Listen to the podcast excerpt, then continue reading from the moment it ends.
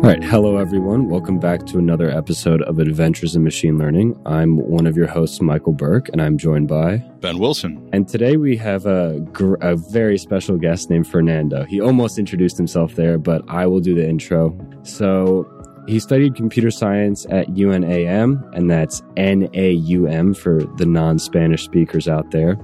And then after graduating, he worked at or Connexus, uh, which is a company that uh, focuses on connecting disparate data systems through API calls. And he was an ML engineer there. And then currently he works at Hitch. He started off as an ML engineer and is now head of data science, which is super exciting. Hey folks, this is Charles Max Wood from Top End Devs, and lately I've been working on actually building out Top End Devs. If you're interested, you can go to topenddevs.com slash podcast, and you can actually hear a little bit more about my story about why I'm doing what I'm doing with Top End Devs, why I changed it from uh, devchat.tv to Top End Devs. But what I really want to get into is that I have decided that I'm going to build the platform that I always wished I had with devchat.tv and I renamed it to Top End Devs because I want to give you the resources that are going to help you to build the career that you want, right? So whether you want to be an influencer in tech, whether you want to go and just max out your salary and then go live a lifestyle with your family, your friends, or just traveling the world or whatever, I, I want to give you the resources that are going to help you do that. We're going to have career and leadership resources in there, and we're going to be giving you content on a regular basis to help you level up and max out your career. So go check it out at topenddevs.com. If you sign up before my birthday, that's December 14th. If you sign up before my birthday, you can get 50% off the lifetime of your subscription. Once again, that's topenddevs.com. So, Fernando, do you mind elaborating a bit or introducing yourself? Yeah, of course. First of all, thank you. Thank you so much for this invitation. And uh, yeah, I will yes talk a little about about my background and um, well, yes, as you mentioned, I graduated in computer science field and I did a master's in the field of uh, artificial intelligence. I um, conduct my career towards natural language processing. So uh, by my side and for uh, industry, I've been working in problems related to natural language processing and a little bit of knowledge graph. And uh, for Connexus, the first company you mentioned, I work mostly with knowledge graphs and uh, a little bit of traditional machine learning, let's say it. And then I moved to Hitch, that is a company uh, based on Mexico City. And what we do here is essentially trying to connect candidates to uh, positions, and we try to automate the process by using video interviews. And so the core that we do here is uh, applying uh, machine learning models to uh, video interviews. And uh, this is the part that I'm doing here at Hitch. And there's too much to do with video interviews, trying to apply different approaches to solve different problems. It is not an easy thing to do, but it is a really, really, really, really exciting area field. I'm learning a lot. Yeah. And uh, besides that, I think I, I, really like to learn a lot by myself. You know, I, I really like to write blogs, medium blogs, trying to teach how to do some things, some sort of tutorials, and um, yeah, eh, and uh, yeah, I, actually like to to practice as, as I mentioned before we started, and uh, practice coding data structures because I think if you wanna be a top class engineer, you really need to know uh, data structures, algorithms, and uh, I think it's a bit hard in my opinion, but I think we can get it. So, well, this is, this is, this is me. Yeah. cool. And what do you do to practice? What do you mean exactly? Like you said, you like to practice data algorithms and structures. What do you do? Do you just like go on a website and like type up an algorithm or what, what, what exactly does that process look like? Okay. Yeah. Uh, for example, with LeetCode, I think it's a very famous platform for practicing algorithms. I really like to practice on contests. You know, weekends there are contests where you have five or three problems for solving, and um, yeah, I'm most well. I try to solve them. there are some pretty good uh, competitors over there. But yeah, besides that, I really like to uh, write blogs. I, I, think I wrote a pair of blogs about how to approach on specific algorithms like the famous TwoSum, uh, dynamic programming, and um, yeah, this is this is what I refer to when I'm saying that I really like to practice about uh, data structures, algorithms, and this sort of stuff. Yeah. You're the second person I've talked to this week who comes from like an ML data science background who was talking about the benefits of focusing on software development skills in order to level up like the ability to push production code out. And particularly when you, you're doing data science work or ML work at a company where you have a budget. So how do you feel that, where would you rank the importance of solid software engineering fundamentals in working towards production grade ML? Yeah. Okay. I think I learned, I realized that yes, maybe I don't know if this year, but the, the maybe this in these past two years, that it is extremely important, highly important to be a really good software engineer to to to have the skills for the knowledge about how how software engineering is in real world. Because, for example, when you are working or you are forming or conducting your career in the area of data science, you're more focused on maths, statistics. Um, but uh, at least here at uh, college, you're not aware that at some point you will need to be able to put your model in production of to use some cloud uh, services or how to use how to so how does uh, REST API works, and um, I think it is extremely important to have the base. Well, yeah, to the base of the software engineer skills. And yeah, but you, you need to find your way because, for example, here in, in my case, all my career was based on maths, then on statistics, then on, yeah, natural language processing. And I had to do some code, but I have not a specific like formation like software engineer. I need to learn that uh, on the way, on the fly. So, but yeah, this is because I realized that it is extremely important. And I realized that because, for example, here at Hitch, we are well, this is a startup and we're a small team. So you need to cover different different uh, stages in the process. You need to be the data engineer. You need to design the system the machine learning system. But you need to put that system into production and you need to yeah you need to de- do different things. And um, if you're like hey, I'm just a machine learning engineer or the data scientist. I don't know how this is going to be used in production. I just have the a, a model with good metric like precision, recall, whatever the metric is, and um, I don't know what's next.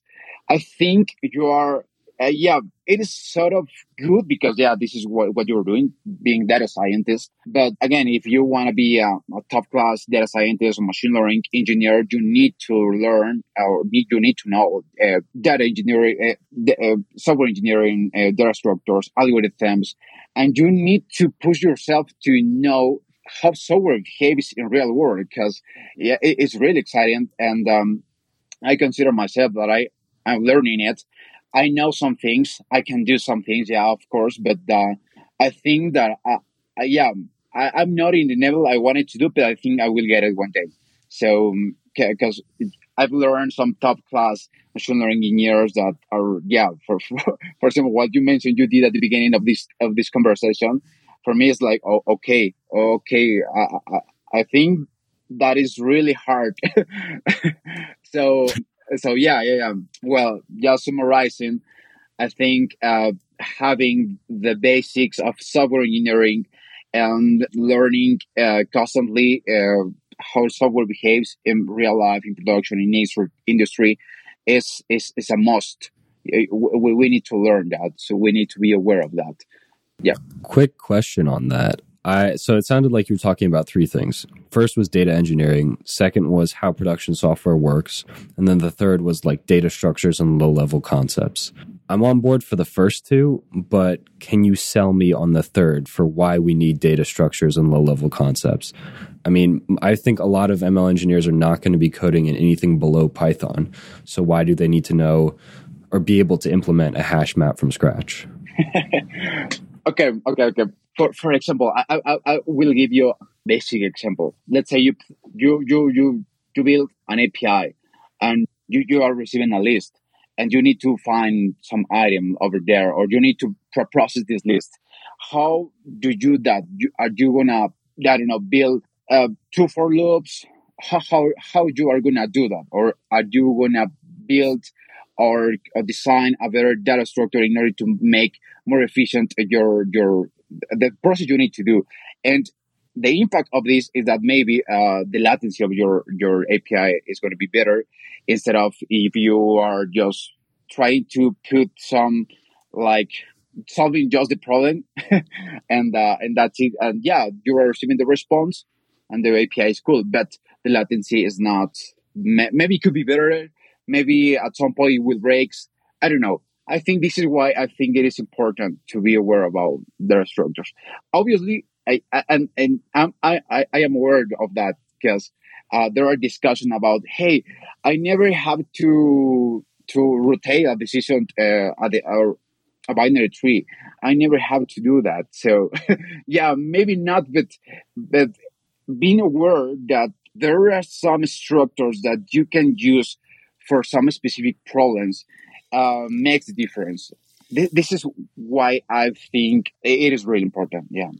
I, I couldn't agree more. I mean, I'm kind of on on your your skeptical side there at first, Michael. With like, does a data, like a data scientist do they know how to need to know how to implement bubble sort from memory, or do they need to be able to process B trees and find find uh, you know search items? Probably not. Uh, ML engineers should be definitely familiar with that. Maybe not recall it from memory, but they should have done it at some point. And exactly as you said, Fernando, it that one key phrase that you said. You said know which one to use for what time.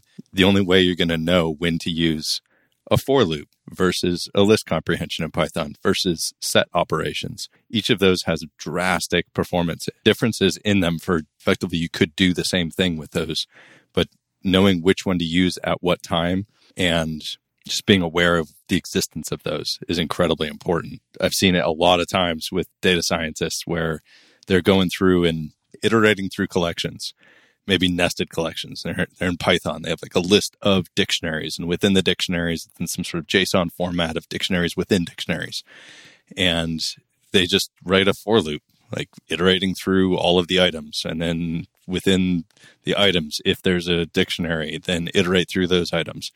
And they wonder why it takes so long. Or maybe they're running some, t- you know, writing some test code on, on sample data they're like, yeah, this, this executes in like a second, or it's not even. They don't even notice how long it takes, and then they scale it up to their full data set. And they're like, oh, the platform's broken, or this library's broken, and really what it is is they wrote something that's you know two to the n in complexity because of the way that they they did that. And if they just refactor it with collection operations, it's all of a sudden ON in complexity. So I think it's important too. Yeah. And one more pitch is, which I've seen a lot more, at least so far at Databricks and, and in prior roles, um, being able to write functional style programming concepts and it's really easy to do in python but having those functional style operators that can be easily distributed across multiple cores is I would argue even more valuable.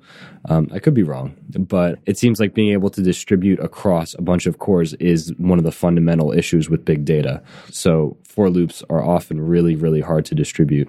Just another pitch there for, for low level concepts. Yeah, because at the same time, yeah, you, yeah, again, you, you need to be aware of how to write optimal code, how to apply the optimal structure, the, the optimal strategy for traversing up list or maybe instead of using a list or a set or whatever the thing is. But at the same time, yeah, you need to distribute your data because here in we, we don't have a million of data. So maybe we're not facing that problem yet, but we will do maybe soon. I am aware of that. When you are receiving a million of requests or million of whatever the thing is, you need to be aware how to handle, how to distribute that load to different cores, to different uh, parts of memory. So yeah, I think that's totally another stage that is absolutely really, really important. And um, yeah, a machine engineer, I don't know, I, I realize I need to cover different stages because our nowadays um, the, the machine learning engineer is thought like like the guy who can train AI models but he is able to put those models into production and he's able to handle all data from company. At, at least this is my experience. I don't know what, what you think, guys, but in my experience, is like what in industry or the companies I've been involved with, and they see uh, the machine learning engineer like the guy who can handle all data from the company, train the model, put more into production, optimize model, choose the better cloud uh, infrastructure, on-premise infrastructure for handling all, all, all, data. So yeah, I think uh, it is a little bit blur about what the the machine learning engineer can do, but but, I, but but it is what it is. So we need to be able to be adapted. I think there there will be a case that maybe you in your way or me or wherever uh, the guy is will find a company that uh, really knows what they want to achieve by hiring a machine learning engineer. So, hey, guy, I need you to train this model, use this data, and put this into an API. So, I think there are not, uh, in my case, I haven't found uh, companies that really knows what they want to the machine learning do. But yeah, there may be some. Yeah, I'd say it's a factor of company size and maturity in the ML space. I mean, I've interacted with many hundreds of companies worldwide in my tenure at Databricks and have seen teams that are ML team is a team of one or two. And when you're at a small startup like that and there's just a couple of people, maybe it's a team of five, it's the ones that work really well like that are people that uh, teams that maintain a diverse talent. So you might have somebody that's, you know, pure math or physics based data scientist. They understand the, the mathematical impl- implications of, you know, creating this solution to this problem. And then you'll have somebody that's operations focused. Like they understand the business, the problem domain. They can pro- usually that person is dual hatted. They'll do the BI for projects. They'll also do some data engineering and, but they're learning data science stuff. And then you'll have somebody who is data science slash ML engineer focused in the, the term that, that we are kind of talking about with, okay, you know a lot more software than you know about just pure data science stuff. So that's sort of the person that would be look at a project and say, all right, I know how to convert this script into testable code and I know how to set up CI. I know how to use the tools at, at my company's disposal to figure out how to get testing working correctly and making sure that we're not releasing something broken. And then you might have somebody else's pure software engineer who's doing deployments, monitoring, logging, making sure that they're reviewing every PR and making sure that the code is maintainable and extensible. So in those small startups, I see a lot of times everybody has the same job title, but they all do different things because they're all specialized in something different. If it's a team of two people, they're they're triple hatting it. You know, that's why startups usually hire the best of the best if they need it, if they're really serious about it. But at a at massive companies, they'll have specialization where there may be different job titles, or I don't think that's kind of ironed out. And I've always been kind of skeptical of, of job titles anyway. I think they're kind of stupid. Just call everybody a human, whatever.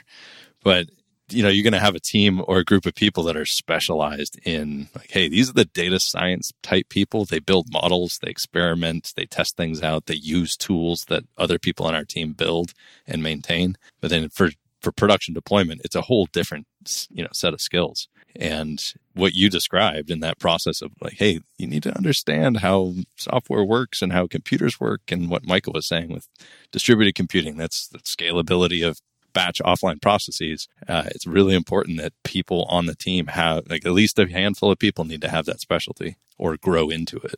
Completely agree. So, uh, changing topics a little bit, I was wondering, Fernando, if you could elaborate a bit on some of the challenges that you guys at Hitch are working on in the ML space. Like, what are you trying to forecast? How are you forecasting it? Um, and what problems do you run into? yeah. Okay. I would. Well, there are different. Yeah, there are many projects here. All of these projects are achieved to make some. I don't know, provide some results in very short time. But being uh, realistic, there is one core project that the first one I mentioned at the beginning that is about we, we have video interviews and uh, we are trying to score these video interviews. But the key thing here is that we are trying we're trying to, yeah, emulate how a psychologist used to evaluate a person. For example, if we are interviewing here or in some interview, um, some person with some specific background, some specific, uh, the specifics of psychology, they are able, it is supposed that they are able to, to, I don't know, to score how the communication of this guy is, how is the guy shown to solve problems, whatever the, the skill they are evaluating is. But the key thing here is that we're trying to model that part by using machine learning. That we have built a strategy for that. So we have a team of psychologists that are labeling data. So we need we need the label. So we have a, a set of psychologists that are continuously labeling um, thousands of videos that we receive, and then we are implementing some strategies strategies based on NLP. So in conversations with psychologist teams, we realized that we can't model this problem by using only what the candidate or the person says.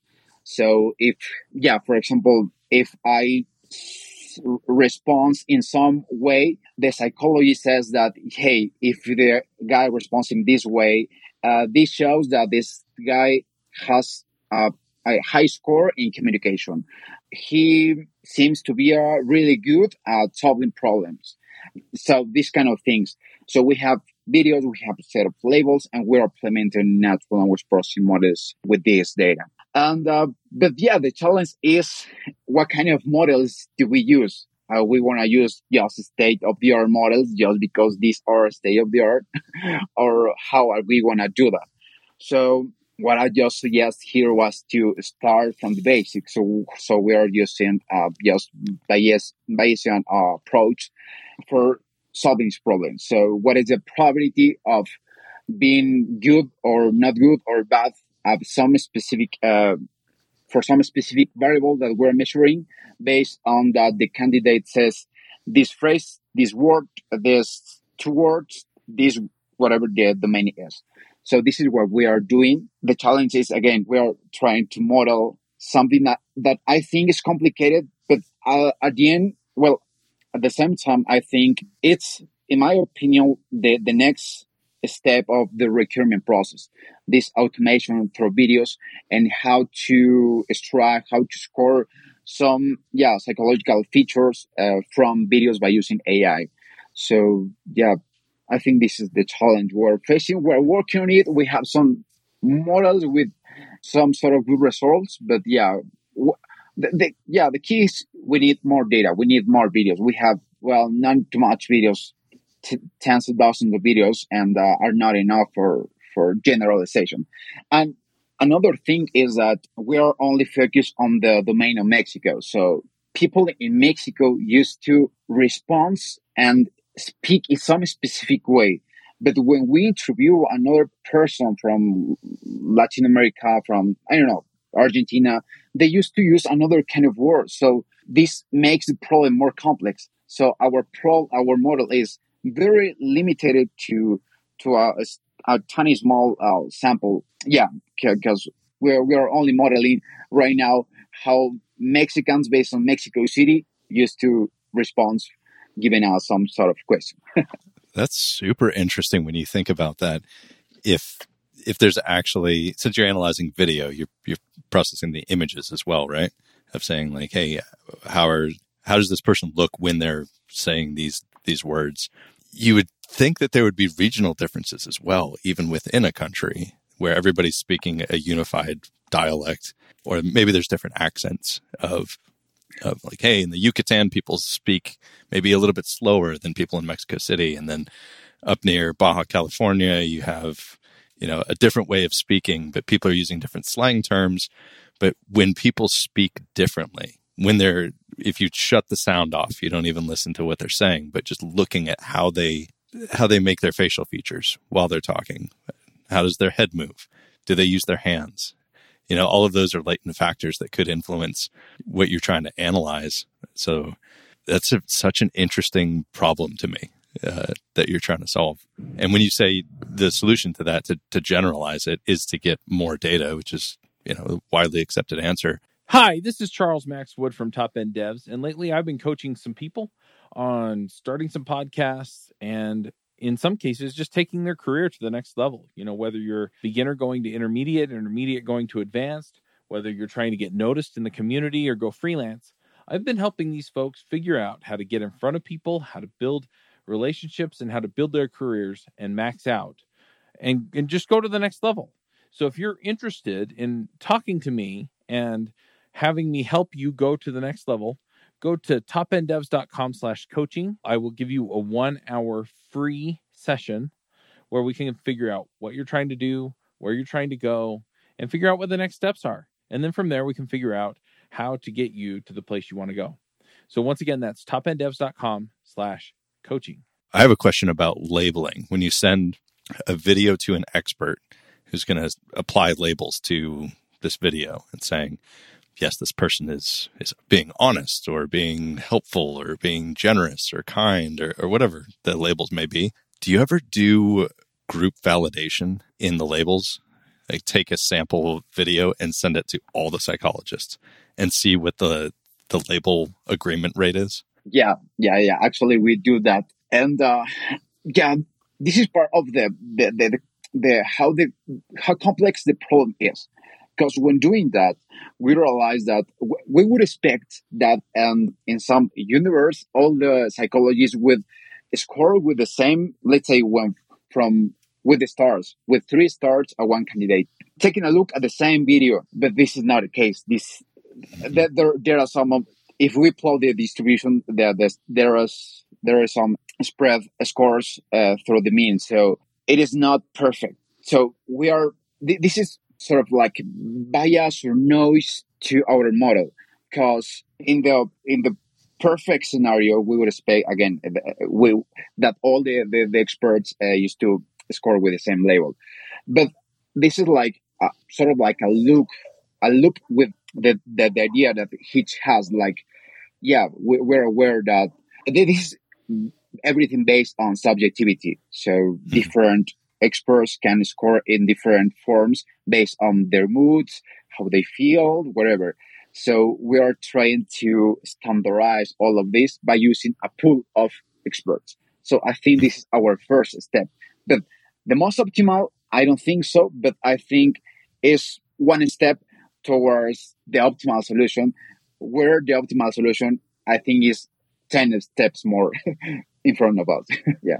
Yeah. I mean, I feel your pain. I, I worked on a project a number of years ago that had the intention that we started it with was that it was going to be objective and it was in the fashion industry. We were trying to like apply a label to the look of an outfit for women. And I had the idiot that I am about fashion I uh, I was like, oh, this is objective. Like there's categories here. You know, designers say that this is this thing, and then six months into the project, uh, and it was a part time project that I was working on. I was like, wow, this is so subjective. I I pulled. You know, I was getting labeling done by a, a group of people at the company who were experts in the fashion industry and just blindly accepting the labels they were giving me. And the model was just, it wasn't consistent. Every time I'd retrain it, even with locked in hyperparameters and you know the same number of iterations and same number of epochs and I was like, man, is TensorFlow like this this uh, finicky? Is it like I thought this was a good package, and uh, playing around with with the structure of the the deep learning algorithm, and then you know somebody that sat next to me uh, who's a, used to be a data engineer. He's like, "Have you checked the labels?" And I'm like, "No, no, the the experts did it." And he's like, yeah, but did you have did you send like a picture to all of the experts, like see if if all thirty people agree? I was like, that's a good idea. So I took hundred images and sent them to everybody, and we had less than fifty percent agreement on all one hundred. So I was like, all right, this is subjective. So then you have to you have to constrain your your space and say, hey, we have to have a rubric and get consistency among the experts and then all of a sudden, our, our data got so much better, and that the model got got a lot better. But yeah, it's it's subjectivity in in uh, expert analysis is a, and the bias that comes with that is a very challenging thing to solve. Yeah. And that's what I was talking about. That person in the group that that has like that operational know how. That sometimes that's another hat you have to wear as an ML engineer. It's like, hey, you have to talk to the business, and you're not writing the algorithm part. You're not writing code for this. You're you're thinking through a problem and working with people to solve it. So that's cool that you're already making all those leaps and bounds in in analyzing this. Yeah, yeah, yeah, yeah. Since we are, are aware of that, we're working to like you know teaching the, the experts like, hey, based on this rule, you need to uh, score this this guy in this way, and we have those strategies, and we are making progress on that. But the, the, the results are not perfect as we would expect. So as we would expect that the result, I don't know if it's perfect. Well, I, I would expect perfect results. Yeah, but the uh, subjectivity is, is like, we, we, we are humans, we are subject, well, we to subjectivity to our jobs that we do, do to, to whatever we want to evaluate. So yeah. Two questions slash ideas.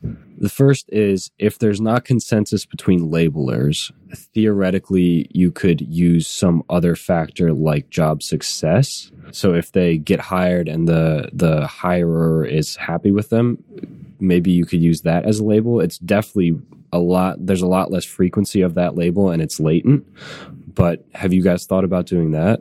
Yeah, totally the key thing here is that we have not much clients in, and we, so let's say we, we start with 1,000 uh, candidates and we end up with 10 positions. So we, we cannot like have too much feedback from from clients.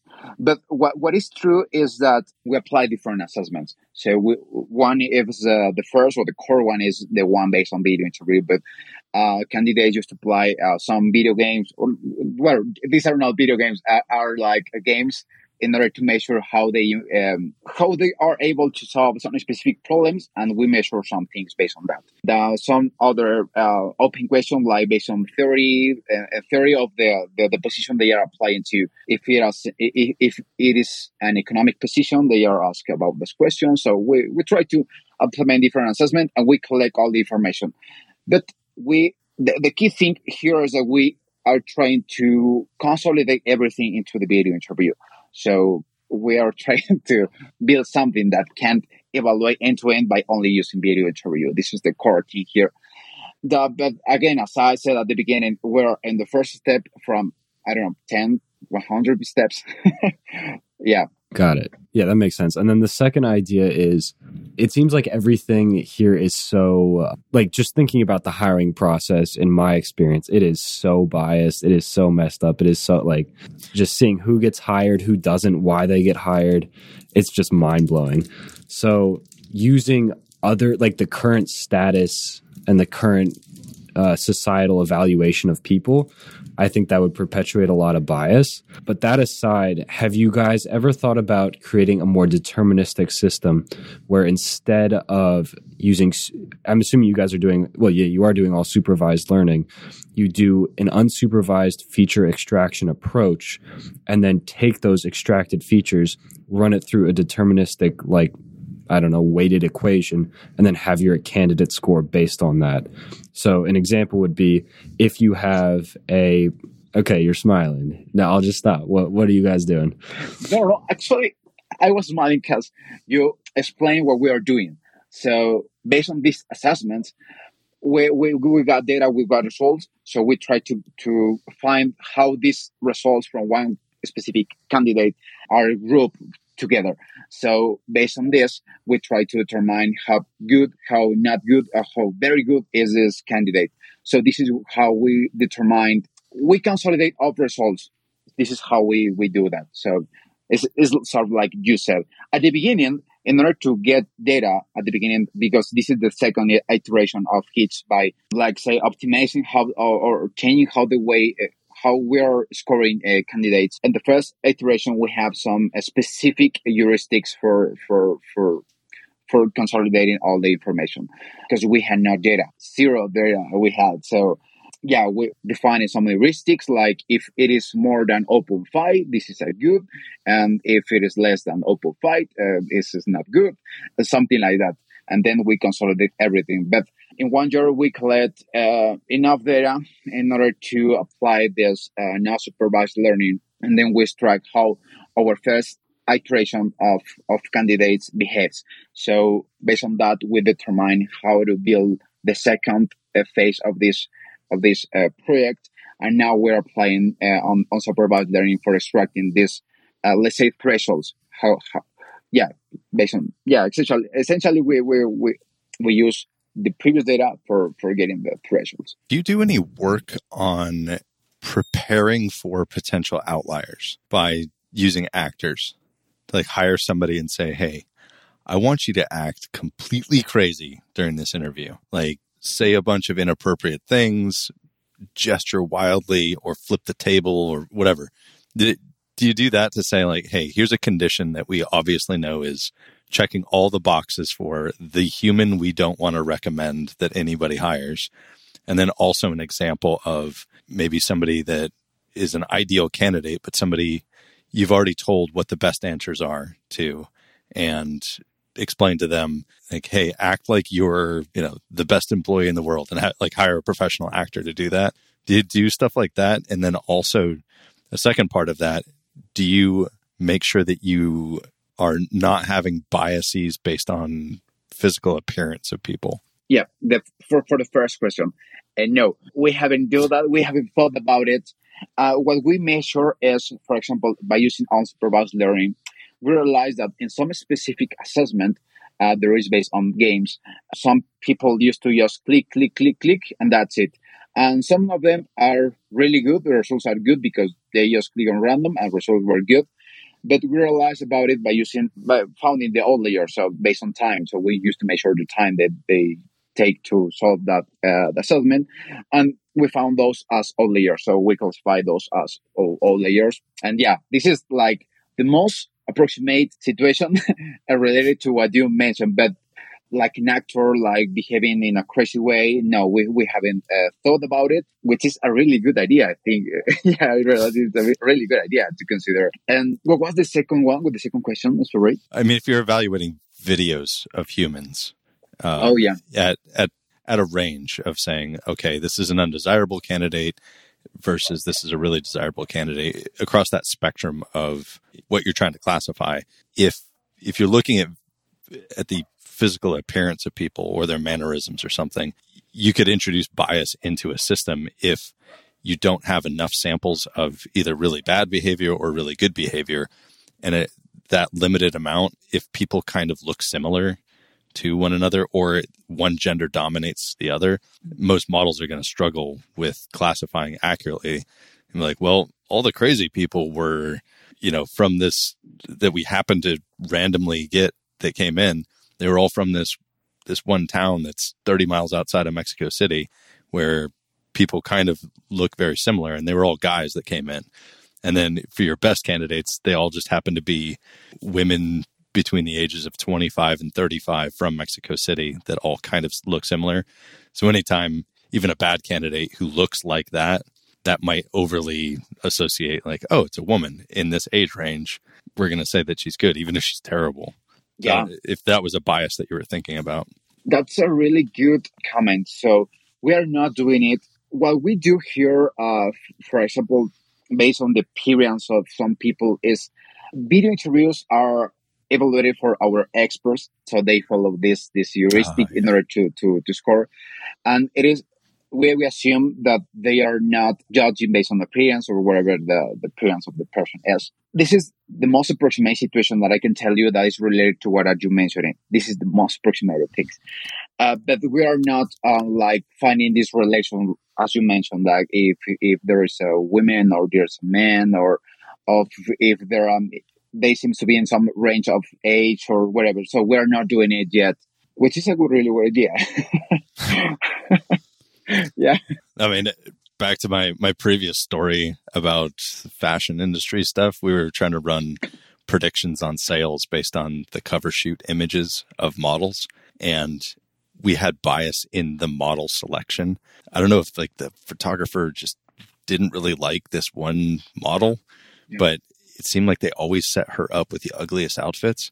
So when another photographer came in to shoot the models on certain days, regardless of what she was wearing. Like they sometimes this other photographer would put her in the thing that everybody thought was going to sell like crazy, and the model would always just be like, "Nope, this is this is going to bomb. Like we shouldn't order a ton of this because nobody's going to buy it."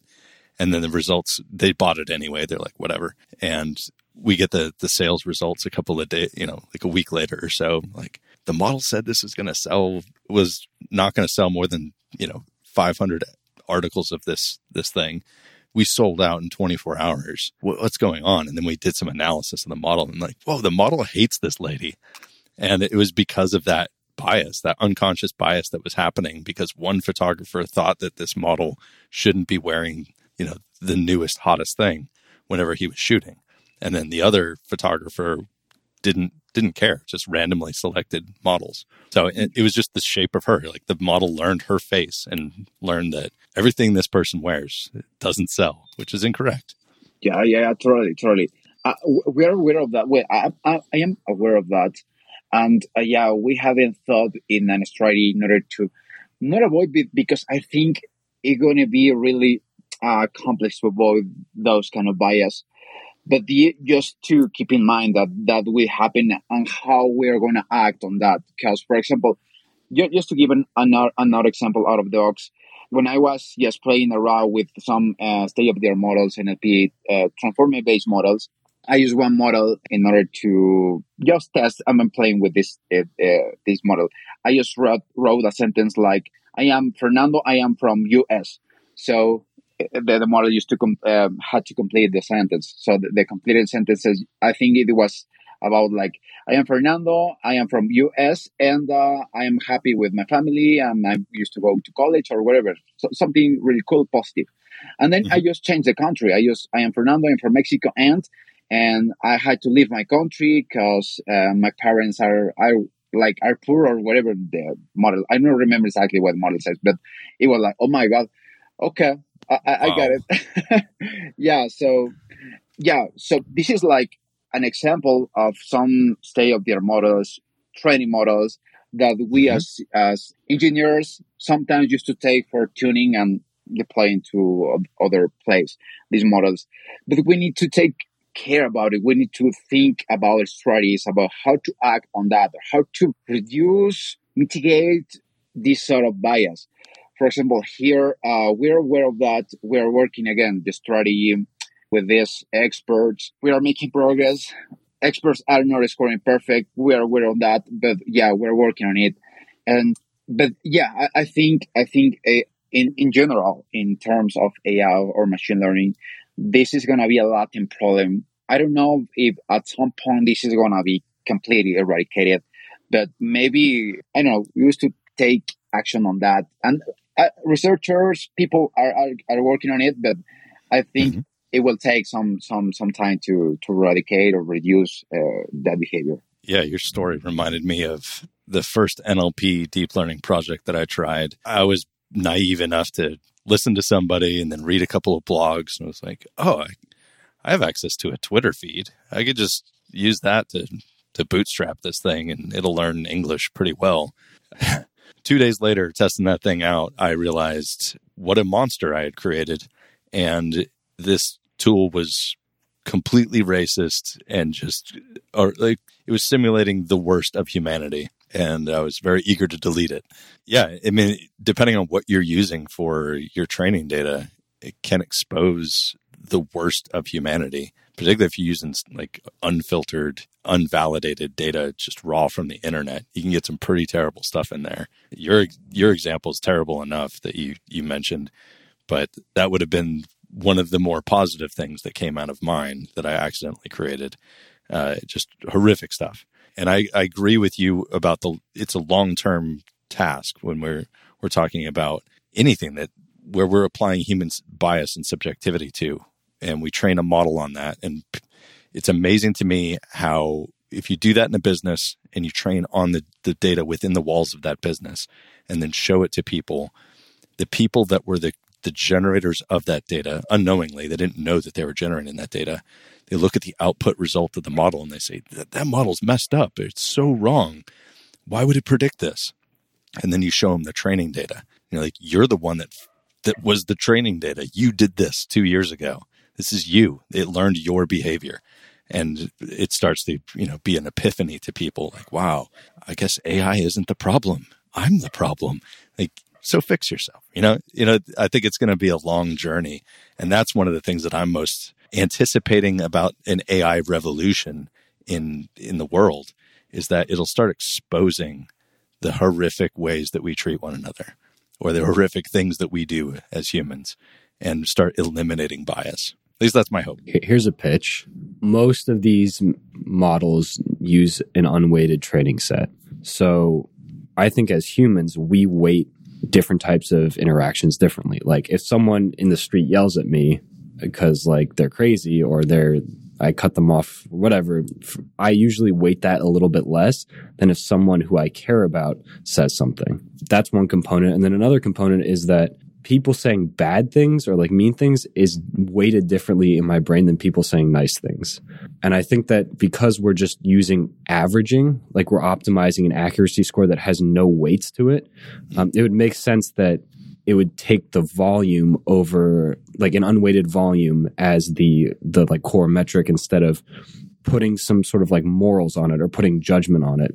And I think that's one really core component of the human brain that we still haven't gotten down, that we just sort of have to insert a weight vector into how we should care about good things versus bad things, nice things versus mean things. Um, and obviously that's a lifetime's worth of work, but because models just optimize accuracy, it sort of makes sense that it would look at volume instead of treating things differently based on the content. That's a really good point. Yeah. Just, yeah, yeah. Sounds like we need to create an algorithm, man. yeah, Fernando, you in? Build a Yeah, model yeah. that does this.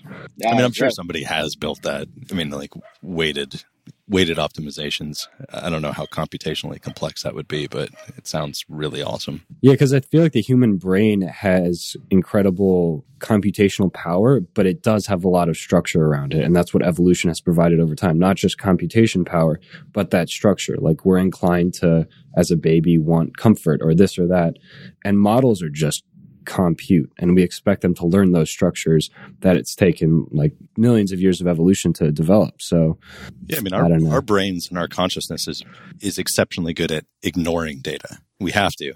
We have to ignore, or else we would never be able to concentrate on anything. I mean, imagine that. Imagine the raw information that's coming into your eyes right now. You're looking at a screen of the other two people on this call, and if you were just to focus your eyes in the center of the screen, think of how much information is enclosed in that. And we can't focus on all of that.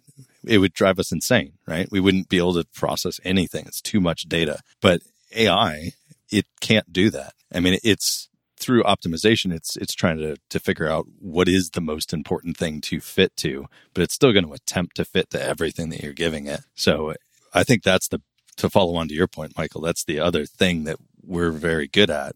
It's almost it's a necessity for our for us to be able to exist with all of the sensory data that we can collect like every noise that's going on around us the the feel of everything in the room that you're in or wherever you are. If you're paying attention to every square inch of wind brushing against the hairs on the, on your skin that would be just too much data to process right? So we have to filter and ignore certain things. I think that would be something that if there was an an approach in in an algorithmic way that we could set a setting and say we're trying to do this thing with this this set of data that should be focusing on these aspects. And if it can weight those in, in some way and learn from the data set itself like oh this is really positive or this is really negative. I need to de-weight this and increase the weight here. That's the kind of our own subjectivity.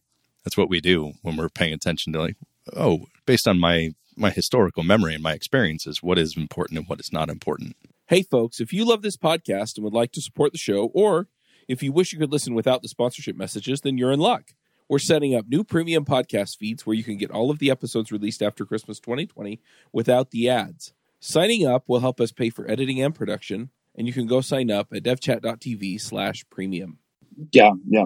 I, I, I was thinking on that. I was like, like, um, in a trip about thinking, yeah, how, how our brain does that. Cause yeah, if we we need to first need to know how we do that if we want to modulate it. I think Yes. that, that's my opinion. If we are no, if we are not aware of, about how we do whatever the thing- is, it would be complex to modulate it. And but yeah, I, I think that in general, I hope in some years, yeah, in long term or short term, no, I think in short term, I hope so. AI can't be better on this because we are now in like baby steps of AI. So it, Mhm. it is a fancy word. It is a hype. AI everywhere. AI. So AI based companies. Uh, yeah. But uh, the thing is that the real thing is that well, it, it will take too much too many years in order to to say like okay this is this really is AI. So yeah, well, well Yeah. this is uh, just something that I wanted to mention. Yeah, I mean, I still think we're we're not. eh, You know, people are are always saying, "Oh, we're ten years off from the AI revolution." I'm like, no, we're 500 years off from that, in my opinion. Our brains have had how many millions of years to evolve into what they are right now. AI can't even do what a pigeon's brain can do, processing sight and hearing and and sensation and hunger and desire, and it, it- there's so much going on there. So general intelligence, I think, is way far off. But one thing that I wanted to say while you were saying, like, oh, I was thinking about how how do our brains do that. If any listeners or you want to uh, have a fun little task, make sure you're in a safe space, but try to where you're you're not on like a concrete floor or outside on asphalt or on a hardwood floor, but like carpet. Walk across the room very slowly and think about every muscle in your leg, in both legs, as you're trying to walk across the room. See if you can do it five times in a row. Where you're not thinking about looking at the the edge of the room and being like, okay, I need to walk to here. Think about how you walk of all the muscles that are in your legs and in your torso and in, in your pelvis. Which muscles are you activating in order to get your knee to bend and then your, your foot to bend up and then move, you know, basically thrust your hip forward in order to get your leg to move forward. If you think and concentrate on that for, you know, about a hundred steps, most people end up falling over or stumbling. So th- that's something that I've always explained to people about like the complexity of how AI works and, and the fact that it's, it's not processing all the information because we're not giving it all the information that we get. We have parts of our brain that are processing all of that data, but it's not in our consciousness. We're never really aware of it. But if you switch your consciousness to focus on something that normally is autonomous, your consciousness can't handle it. And I, I've always said that ML and AI is more like our consciousness, processing limiting, limited amounts of data in order to make a, a generalized decision on something. But people think of it as though it's like, hey, I can feed it all the data and it's going to learn what I want it to learn. And it's like our own brains don't work that way, so it- it's not going to work. But it's a fun exercise. Give it a give it a shot, and uh, hopefully, if you do stumble and fall, you have something soft to fall on. But Yeah, yeah, yeah. I, actually, I was thinking, I was thinking very quickly about, okay, that is really, really extremely complex. So uh how do you extract, yeah, that behavior, that, yeah, that behavior in math and then in AI? I, I don't know. It is really complex, really crazy. yeah, we don't even think about it. No, no, no. Think about speech, about human speech, about where your thoughts come, the next sentence that's going to come out of your mouth. Where does that come from? So our brains are far more complex than any AI that is ever going to be built in the next probably 500 years. And I challenge anybody who who disagrees with me on that one. Yeah, before everyone's brain explodes, I'm gonna, I think, bring us back. We're almost at time, so um, we should probably wrap up. But th- no, that's those are all really insightful points. Like general AI is, I agree. I think it's really far off because it relies on so much inherent structure that needs to be created. Like you can't throw a neural net at life and it'll just know everything. You need, like Ben said, a filtering mechanism to know where to focus the attention. Um, there's a bunch of other underlying unconscious and maybe even subconscious components that are very ingrained into how humans work and how just animals and organisms work. And if we don't have those structures in place, it's a lot to assume that our neural net will create that structure on its own. Like we've had tons of years of evolution. If you think about the complexity of the number of atoms on Earth, and then just like through years and years and years of those atoms bumping into each other, we've ended up with humans. Well, I mean that that's way more computational complexity than any computer can ever do until we get into maybe quantum computing or something. But yeah, so I'll do a quick recap of what we chatted about, minus the the general AI talk. So, for a practical piece of advice, um, if you're an ML engineer, it's probably a good idea to learn some some core software engineering skills. Some some concepts are how to productionize software, data structures, and low level concepts are, are pretty useful as well. The main purpose of those is knowing when to use what type of algorithm, and then as well as data engineering, and then distributed computation fundamentals, and then Fernando at Hitch. Um, I just wanted to put this spin on it. So Hitch is uh, working on using video interviews to score candidates, and whenever we're thinking about building models, you can use a really simple model and do a bunch of feature engineering at one extreme. or you can do almost no feature engineering and use a really complex model. Often you have to do some middle ground, but Fernando and his team are working on a really, really tough problem. So they do have to add structure and use really complex models. So they can't just like throw a, a, CNN at an image and expect it to classify. They have to put a bunch of structure around what these incredibly cutting edge state of the art models are doing and hope it works. Um, and it's a really, really cool frontier. And it sounds like you're doing some really good work. So, yeah. So, Ben, Fernando, did I miss anything on the recap? I don't think so. no. Cool. You got it. Sweet. So, Fernando, how can people get in touch if they want to reach out or follow you? Oh yeah, you can reach out my LinkedIn, um, LinkedIn slash in slash Fernando. For yeah, I think it's Fernando Lopez, and or Medium. I think it's better Medium at uh, Ferneutron on Medium, and yeah, or my GitHub, GitHub slash uh, Fernando LPZ. awesome, cool. Anything else from you, Ben? No, it was an absolute pleasure. Great discussion. Uh, and you brought up some really important things that I think practitioners should think about, particularly when they're trying to, to tackle the Mount Everest of problems, which is, in my opinion, one of the hardest things that you can solve with ML is human behavior. And best of luck to you and your team. It seems like you're making some awesome project uh, progress on the, on this type of stuff, and I hope it grows. Uh, I hope to eventually see it as a tool that we can use for hiring and recruiting here in the US and, and say like, hey, let's just run the video feed through here and see, is this person seem trustworthy? Are they going to steal money? Or, you know, stuff like that. But yeah, it's an absolute pleasure and had, had a blast talking with you. Yeah. Yeah. I just want to mention thanks again for the invitation, Michael, Ben. Nice, really nice talk. It was pleasure. And yeah, thank you. Of course. Well, until next time, it's been Michael Berk and Ben Wilson. And we'll see you guys next time. Bye. Later. Bandwidth for this segment is provided by CacheFly, the world's fastest CDN. Deliver your content fast with CacheFly. Visit C A C H E F L Y dot com to learn more.